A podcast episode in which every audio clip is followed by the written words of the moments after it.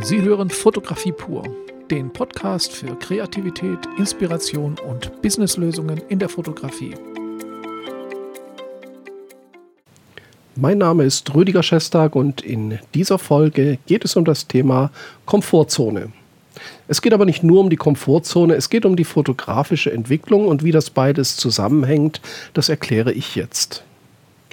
Natürlich kennt jeder den Begriff Komfortzone. Das ist so der Bereich, in dem man sich wohlfühlt, in dem man sich gerne aufhält, der aber von dem oft gesagt wird, du musst ihn verlassen, um etwas zu erreichen. Und das ist so ein allgemeingültiges Ding. Ich möchte das Ganze aber mal so ein bisschen auf die Fotografie äh, umsetzen und ich möchte zeigen, äh, welche Rolle der spielt, diese Komfortzone spielt und dass die gar nicht mal unbedingt immer nur etwas Negatives ist, sondern auch in der fotografischen Entwicklung helfen kann und wie man sie natürlich dann auch überwinden kann. Vielleicht definieren wir erst einmal oder zeige ich ein paar Beispiele für Komfortzonen in der Fotografie. Wenn man noch relativ neu ist in der Fotografie, dann ist sicherlich eine der ersten Komfortzonen die eigene Kamera und die Technik, mit der man sich beschäftigt. Das ist schön, das macht Spaß, da kriegt man erste Ergebnisse, freut sich und kann immer wieder versuchen, seine Kameratechnik besser zu verstehen und damit bessere Bilder zu machen. Und diese Komfortzone ähm, ist etwas ganz Natürliches. Man muss ja irgendwo beginnen und kann nicht immer gleich alles können. Also diese Komfortzone wäre eine technische Komfortzone. Es gibt aber auch inhaltliche Komfortzonen. Äh, in die man schnell reinrutscht und aus denen man irgendwann auch mal wieder raus muss, die aber auch einen schönen Lernvorteil bieten. Nehmen wir mal zum Beispiel ein Beispiel. Ähm, jemand möchte Architektur fotografieren und er kennt aus Büchern und von Plakaten schöne Aufnahmen vom Eiffelturm. Jetzt geht man nach Paris und fotografiert den Eiffelturm und findet wunderbare Perspektiven, die irgendwie alle schon mal fotografiert wurden, klar aber ähm, kann sie dann selber realisieren und freut sich, dass man ebenso schöne Bilder äh, gestaltet hat. Diese Komfortzone ist also eine Komfortzone, von der man sagen kann, man hat ein Erfolgserlebnis, weil man das erreicht hat, was so im Allgemeinen als schön empfunden wird. Das gleiche könnte zum Beispiel auch sein, dass man, dass man People fotografiert und dass man äh, sehr gerne hübsche Menschen aufnimmt, junge, hübsche Menschen dass man zum Beispiel ein Model hat, das man in ein hübsches Kleid steckt und auf eine Sommerwiese stellt. Die Sonne ist im Untergehen als Gegenlicht und da bekommt man sehr romantische und wunderschöne Bilder, die von sehr vielen geliked werden, also die viele mögen, wo man sehr schnell Erfolg haben kann. Und auch das ist eine Komfortzone, in der man sich natürlich gerne aufhält. Ob man natürlich mit dieser Art der Fotografie auf Dauer weiterkommt, das ist dann die zweite Frage. Die werden wir dann in einem späteren Teil dieses Podcasts noch beantworten. Vielleicht noch eine dritte und eine vierte Komfortzone, so als Beispiel. Sie kennen sicher, wenn man im Stilllebenbereich arbeitet so, und äh, schaut sich Hochzeitsfotos an, da gibt es auch dieses berühmte Bild, was schon ganz oft imitiert wurde und was ich auch ganz oft von Schülern und Studenten zugesendet bekomme. Sie schlagen ein Buch auf in der Mitte, das es auf dem Tisch liegt, flach aufgeschlagen und legen dann in diese in diese Mulde, wo die Seiten gebunden sind, einen Ring, also einen Ehering, senkrecht stehend in die Mulde und beleuchten von hinten. Dann bekommen Sie vorne vor diesem Ring einen herzförmigen Schlagschatten. Und dieses äh, auch schon sehr bekannte Motiv äh, wird sehr oft verwendet und wird auch meistens sehr gut und sehr, ja, sehr freundlich und sehr angenehm aufgenommen. Die Leute finden es toll, sie finden es schön, sie finden es romantisch. Also auch da ist man in einer Komfortzone wo man wenig falsch machen kann. Diese Bilder oder diese Komfortzone hat ja noch einen zusätzlichen Vorteil. Wenn man noch nicht ganz so fit ist mit der Technik und mit der Gestaltung, dann ermöglichen es einem Bilder, die so im Allgemeinen als gut anerkannt werden, weil sie auch schon jeder irgendwie kennt, ähm, geben einem die Möglichkeit, ein bisschen zu kaschieren. Wenn ich also zum Beispiel ein wunderschönes Model in einer wunderschönen Location mit wunderschöner Kleidung fotografiere, dann wird das gleich als toll empfunden und die Leute gucken gar nicht mehr so stark auf die kleinen Fehler, die da vielleicht noch gemacht wurden, vom Licht, von der Pose. Das heißt, man kaschiert so ein bisschen durch die allgemeine Schönheit die Details in der Technik und in der Kreativität. Also man läuft weniger Gefahr, kritisiert zu werden. Und auch das ist natürlich äh, ein Vorteil der, dieser Komfortzone. Es gibt noch eine vierte, die ich hier nennen möchte. Das ist die Komfortzone des Bouquets. Das wird sehr kontrovers diskutiert. Ich stehe aber hier ganz deutlich zu meiner Meinung. Viele Fotografen arbeiten sehr gerne mit niedriger Schärfentiefe. Sie kaufen sich gute und teure Objektive, die bei offener Blende wunderbare Qualität liefern. Und dann machen sie folgendes: Sie fotografieren zum Beispiel Porträts oder andere Bilder mit offener Blende, fast nur noch mit offener Blende, weil natürlich das Freistellen von Vorder- und Hintergrund durch Schärfe und Unschärfe sehr reizvoll ist und auch zu sehr schönen Ergebnissen führt. Das muss man zugeben. Allerdings ist auch das meiner Meinung nach eine Komfortzone, weil die Schärfentiefe ist ein Gestaltungsmittel und keine Pflicht. Das heißt, es ist gar nicht sinnvoll, immer alles mit wenig Schärfentiefe zu fotografieren, wie reizvoll es vielleicht auch sein kann. Nehmen wir mal ein Beispiel. Sie fotografieren eine Gruppe Sportler oder eine Gruppe in einem Business, also Businessporträts, eine Gruppe von Abteilungsleitern. Fünf, sechs, sieben Leute, die stehen nicht nur nebeneinander, sondern auch leicht hintereinander. Und sie fotografieren die mit offener Blende. Dadurch ist die Firma im Hintergrund schön unscharf, sieht ganz toll aus. Und dann merken sie aber, dass die Mitarbeiter, die einen halben Meter weiter hinten stehen, unscharf sind. Und das wird den Mitarbeitern natürlich nicht gefallen. Also hier muss man natürlich schon sagen, immer geht es auch nicht. Und ich bin auch der Meinung, wenn es sich um ein Stilmittel handelt, dann muss es auch genauso gute Beispiele geben, wo eine große Schärfentiefe ganz toll und förderlich für die Gestaltung des Bildes ist. Da will ich jetzt auch gar nicht weiter drauf eingehen. Es ist auf jeden Fall eine Komfortzone, in der sich viele gefangen fühlen oder sehr gerne gefangen fühlen und die das als ihr Stilmittel verwenden. Kann man natürlich machen.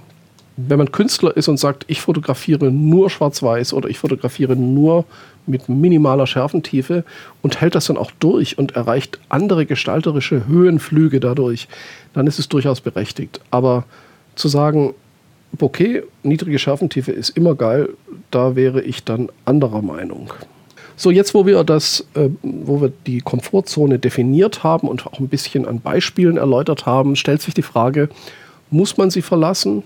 Braucht man sie vielleicht nicht verlassen? Und in welchem, an welchem Punkt der Weiterentwicklung und Ausbildung gehört sie hin und wo gehört sie nicht mehr hin? Und da möchte ich die eigene Ausbildung und eigene Entwicklung so ein bisschen in vier Stadien aufteilen oder in vier ja, Entwicklungsstadien, kann man sagen, die sehr typisch sind. Und ich denke, wenn ich das jetzt hier ausführe, können Sie sich selber überlegen, an welchem Punkt Sie sich befinden und wo Sie weitermachen können. Beginnen wir mal mit dem ersten Stadion, Stadium, wenn Sie anfangen mit Fotografieren. Das heißt, Sie sind noch mit der Kameratechnik unsicher, Sie können noch nicht so wirklich mit Licht umgehen. Also alles ist für Sie neu. In diesem Stadium ist die Komfortzone Kamera ganz essentiell. Das heißt, Sie kaufen sich eine Kamera und dann legen Sie, fokussieren Sie erstmal alles auf diese Kamera. Das heißt, Sie wollen die Kamera kennenlernen, Sie machen Fotos mit der Kamera und sind völlig begeistert, was da rauskommt und äh, tasten sich so erstmal an das Thema heran. Und diese, dieses erste Stadium ganz wichtig ist natürlich ein Stadium der Komfortzonen und das braucht man auch. Wenn man den Leuten, die gerade anfangen, verbieten würde, sich äh, mit der Kamera auseinanderzusetzen und gleich äh, ins kalte Wasser schmeißen würde, hier hast du zwei Blitzgeräte, das würde nicht funktionieren. Das geht nicht. Also die Komfortzone schützt auch in dem Bereich, gibt einem so einen Kokon, in dem ich erstmal die Basics lernen kann. Gut, das ist das aller, allererste. Aber auch das zweite Stadium ist ein Stadium der Komfortzone. Und das ist auch ganz wichtig. Wir kommen nämlich jetzt dazu, dass man so die Kamera so halbwegs versteht, dass man damit auch schon recht gut arbeiten kann, auch schon ein bisschen gestalten kann. Und äh, jetzt kommt man so in den Bereich, wo man sich um die Motive kümmert, wo man also sagt, okay, jetzt will ich nicht nur irgendwie meine Models vor weißen Hintergrund stellen, jetzt will ich mal wirklich mit Abendsonne fotografieren, mit Fensterlicht, mit Gegenlicht. Also ich will jetzt mal so ein bisschen raus aus meiner Kamera und will so ein bisschen rein ins Motiv, in die Location und will so ein bisschen jetzt meine Lieblingsmotive finden. Das heißt, man geht jetzt in die zweite Komfortzone, nämlich die Motivkomfortzone. Ja, da fotografiert man eben den Eiffelturm so lange, bis man ihn richtig schön fotografieren kann. Da fotografiert man Models so, so lange, bis man eben das erreicht hat, was eben andere auch erreicht haben. Und das ist auch richtig so. Und diese zweite, dieses zweite Stadium ist eben das, wo man dann anfängt, sich intensiv auseinanderzusetzen, wo man vielleicht eine Ausbildung macht oder Online-Kurse belegt. Und äh, da passiert sehr viel und das kann auch relativ lange dauern. Und wenn man dieses äh, Stadium durchlaufen hat, bei dem einen dauert es vielleicht ein halbes Jahr, beim anderen vielleicht ein, zwei Jahre. Also man darf da nicht in zu kurzen Zeiträumen denken. Dann kommt man langsam in das dritte Stadium. Das dritte Stadium würde ich so definieren. Man ist jetzt mit Motiv und mit der Kamera relativ sicher und kann sich jetzt trauen, auch mal ungewöhnlichere Locations, ungewöhnlicheres Licht zu verwenden. Also man geht jetzt raus, nicht nur bei Abendsonne mit einem Reflektor und macht schöne Porträts, sondern man sagt sich, okay, ich mache jetzt mal bei Regen oder Schnee Aufnahmen oder ich nehme ein, zwei Blitzgeräte mit, gehe an einen See und mache Nachtaufnahmen mit Blitz. Also man, man experimentiert weiter, weil man die Kamera schon kennt. Das heißt, man weitet seinen Horizont etwas aus und experimentiert mit Technik, an die man sich vorher vielleicht nicht so rangetraut hat. Und hier brechen auch schon viele Komfortzonen. Das heißt, die Komfortzone die, äh, ja, des Motivs und die Komfortzone der Technik können jetzt auch schon leicht angekratzt oder durchbrochen werden. Und das ist auch wichtig, weil sie werden natürlich auch lernen, dass die Motive, die jeder kennt, also ganz platt zum Beispiel der Eiffelturm, den findet jeder schön, aber niemand wird sich da lange daran erinnern, dass sie eben auch den Eiffelturm fotografiert haben. Das heißt, sie müssen jetzt beginnen, neue Motive zu finden, interessantere Motive zu finden und brauchen dazu ihre Technik und ihr Wissen. Und erst wenn sie dieses dritte Stadium gut durchlaufen haben, sind sie meiner Meinung nach so weit, Berufsfotograf zu werden. Es gibt natürlich Berufsfotografen in Anführungszeichen, die machen Porträts mit Bouquet und Sonnenuntergang. Das ist völlig okay. Oder auch bei Hochzeitsfotos kann das auch der, beim einen oder anderen so sein, dass sie da gar nicht mehr brauchen als ihre Komfortzone. Dann ist es auch völlig okay. Aber wenn sie einfach Menschen fotografieren, zum Beispiel den Bäckermeister, der für seine Webseite Aufnahmen seiner Bäckerei und Porträts braucht, den, die Business-Porträts oder ja, andere Sachen. Sie müssen eine, ein Industriebetrieb Innenaufnahmen machen. Das sind nicht immer romantische und schöne Bilder, wie man sie von, ja, von Karstadt-Kalendern kennt. Da müssen sie dann wirklich kreativ werden, ohne in ihrer Komfortzone zu sein. Und wenn man das dann nicht kann, dann äh, wird man schnell Probleme mit sich selber kriegen, dann wird einem unwohl sein und man ist nicht frei, wirklich 100% zu liefern. Das heißt, Sie müssen also diese dritte Zone auf jeden Fall durchlaufen haben, dann sind Sie schon einigermaßen fit. Das sind auch übrigens die Bereiche, die, bei denen ich in der Ausbildung sehr viel Wert lege. Und äh, in, in der XLab Akademie, wo wir die fotografische Ausbildung äh, machen, da ist es für mich eben ganz wichtig, dass man sehr viel Wert darauf legt, sich diese Stufen der Reihe nach wirklich anzueignen, um, um da auch wirklich sich selber weiterzuentwickeln. Ähm, das, ist, das ist ein ganz wichtiges Thema. Aber kommen wir zur vierten und letzten Stufe. Das ist, würde ich mal so bezeichnen, als die Masterstufe, also die Erleuchtung. Nein, das ist übertrieben, aber das ist die Stufe, die jetzt über das, was wir bisher besprochen haben, hinausgeht und wo man eigentlich von Komfortzonen komplett befreit sein sollte. Natürlich ist niemand von Komfortzonen befreit, dazu ist der Mensch viel zu faul und äh, bequem und ähm, sicherheitsbedürftig. Aber es gibt schon, es gibt Leute, oder in einem bestimmten, nach einer bestimmten Zeit erreicht man einiges. Ich möchte dazu eine kleine Anekdote aus meiner eigenen Ausbildung erzählen. Wir hatten in Hamburg äh, damals, das war 96 bis 99 die Ausbildung, da hatten wir sehr viel Großbildfotografie gemacht. Also digital gab es schon, aber wir haben eigentlich das meiste auf Diafilm und auf Farb- und Schwarz-Weiß-Film fotografiert. Und eine Aufgabe, da waren wir mit der ganzen Klasse, das waren so acht Leute, glaube ich, äh, waren wir draußen mit diesen äh, 4, 5 Inch äh, Fachkameras. Also wer sich das vielleicht noch nicht vorstellen kann, das sind diese großen Kameras, wo man mit dem Tuch über dem Kopf und einem Balgen arbeitet. Ähm, mit diesen Kameras und schweren Stativen waren wir in einem Einkaufszentrum und sollten dort Innenaufnahmen machen. Natürlich mit Erlaubnis des Einkaufszentrums. Anders geht das nicht, weil da stellt man große Stative auf und eine Aufnahme dauert eine halbe bis eine Dreiviertelstunde, bis man fertig ist. Äh, mit Belichtungsmessen, mit Einstellen. Man muss die Schärfen einstellen, man muss äh, alles Mögliche. Also wer Großbild schon mal gemacht hat, der weiß, wovon ich rede. Und wir waren eben dort mit unserem Dozenten, das war ein Handwerksmeister, glaube ich, damals, und ähm, ein sehr netter und gemütlicher und kompetenter Mann, der äh, hat uns da mal machen lassen und er saß in einem Café und hat äh, was getrunken dort und hat einfach zugeschaut, was wir dort so treiben. Und ich hatte damals eine selber gebaute Fachkamera mit äh, 8x10 Inch, weil ich mir so eine nicht leisten konnte, eine neue 8x10 Inch, das ist beinahe DIN A4, das Filmformat. Und das auf äh, Ektachrom Dia zu fotografieren, ist natürlich schon klasse. Ich hatte mir diese Kamera aus Holz und Metall und so selber gebaut. Den Balken habe ich machen lassen, also recht aufwendig, aber sie hat gut funktioniert. Leider habe ich sie heute nicht mehr, das ist schade.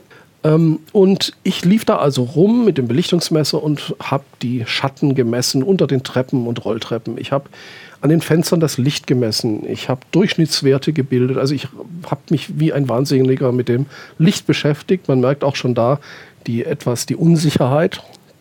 Und wenn man dann die optimale Belichtung hat, dann ist man noch lange nicht fertig. Bei einer Fachkamera muss man den Balkenauszug, also die Auszugsverlängerung auch noch berücksichtigen, weil je weiter ich den Balken ausziehe, desto mehr verliert äh, der Film Licht, weil das Objektiv weiter weg ist. Ja, und äh, da war ich dann dran und das dauerte und dauerte und irgendwann rief mir der Meister so von seinem Käffchen, hinter seinem Käffchen sitzend, einfach zu, du, mach doch einfach mal Blende 16, zwei Sekunden. Und ich stand dann da und dachte so, woher will der jetzt wissen, was ich da für eine Belichtung brauche? Ich habe jetzt eine halbe Stunde rumgemessen. Und äh, mein Wert war übrigens auch ein anderer. Ich hatte, glaube ich, nicht weit weg, aber ich hatte Blende 16 eine Sekunde, also ähm, etwas dunkler äh, belichtet gemessen. Und ich dachte mir, nö, dem will ich es mal zeigen. Ich belichte jetzt mal meine, meinen Wert und ich belichte seinen Wert. Wer schon mal auf Ektachrom Planfilm fotografiert hat, der weiß, dass eine Blende Unterschied schon sehr viel ausmachen kann, weil sehr schnell die Schatten zulaufen oder die Lichter ausfressen. Diafilm ist da sehr empfindlich. Ja, und Sie können sich wahrscheinlich vorstellen, welche Aufnahme besser war. Natürlich die des Meisters. Ja, und der hatte keinen Belichtungsmesser dabei.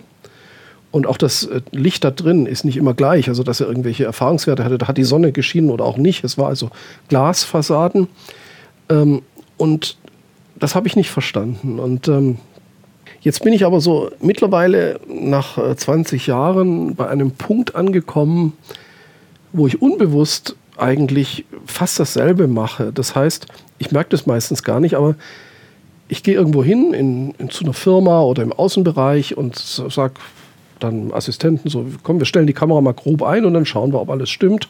Dann, was weiß ich, dann stelle ich 125 Blende 5.6 ein, ISO 200 und dann probieren wir mal. Und dann meistens vergesse ich das auch, weil wir müssen gar nichts ändern, sondern es stimmt einfach. Und nicht nur bei normalen Belichtungen, sondern auch bei Blitz, wenn man also dann in einem Raum fotografiert, und will noch aufhellen mit einem Blitz, also hat dann irgendwie einen Para-Reflektor oder eine Softbox äh, dran und stellt den Blitz ein, dann blitze ich kurz mal ab und schaue mir das an, also ohne Belichtungsmessung. Und das, das stimmt auch meistens. Nicht immer, aber meistens liege ich sehr dicht am optimalen Ergebnis, ohne zu messen, ohne zu gucken. Und äh, ich merke das auch gar nicht, aber wenn man so im Nachhinein anschaut, ist es so selten, dass wir Korrekturen machen müssen. Also man bekommt plötzlich so eine Intuition, was die Technik anbelangt, in das Ganze rein. Und das geht natürlich nicht schnell. Und diese Intuition, die ist natürlich was Geniales, weil sie befreit einen fast vollständig von der Technik. Und das ist eben diese vierte Stufe, diese Masterstufe, wo ich denke, wenn man die erreicht hat, dann kann man eigentlich erst richtig anfangen zu fotografieren. Ja, das ist auch so. Es gibt ja Leute, die sagen, oh, ich brauche die Kamera, ich brauche das Objektiv, um gute Fotos zu machen. Und wenn man die vierte Stufe erreicht hat, dann sagt man, Egal, gib mir eine alte Zenit-Kamera aus den 50er Jahren, das ist eine russische Analog-Kleinbildkamera und ein, Roll und ein, und ein Schwarz-Weiß-Film und ich mache gute Bilder. Ja, also egal. Oder nimm das Handy oder nimm irgendeine Kamera. Also, dass man sagt, ich bin jetzt gar nicht mehr abhängig von dieser Technik, sondern ich gestalte meine Bilder. Natürlich freut sich jeder über gute Technik, aber man ist über diesen Punkt hinaus. Und man kann jetzt, wenn man Menschen fotografiert, sich voll auf die Stimmung einlassen, auf den Menschen einlassen. Man kann, äh, man kann mehr seinen Emotionen, seinen Gefühlen, aber auch seinem Instinkt zum Motiv äh, Lauf lassen und kann dadurch bessere Bilder gestalten. Das ist eben etwas, was auch nicht schnell geht, aber das muss man durchlaufen und das kann man durch viel Übung und durch viel Erfahrung erreichen. Und was ich eigentlich eben in diesem Podcast jetzt auch sagen wollte, ich denke, das ist ganz gut rübergekommen, dass die Komfortzone, die man durchbrechen muss, dass die ein ganz wichtiger Bestandteil der Ausbildung ist.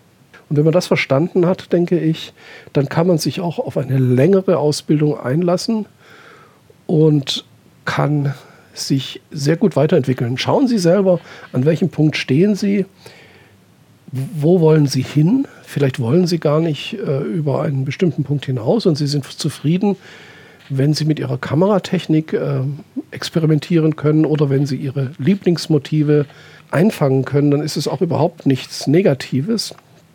Sie müssen nur wissen, wo Sie hinwollen und wie Sie Ihr Ziel erreichen. In diesem Sinne bedanke ich mich auch dieses Mal wieder fürs Zuhören. Rüdiger Schestag. So, das war's mal wieder für diese Woche. Ich freue mich, dass Sie dabei waren und würde mich auch freuen, wenn Sie einen Kommentar oder eine Bewertung hinterlassen würden. Ansonsten bis zum nächsten Mal. Rüdiger Schestag.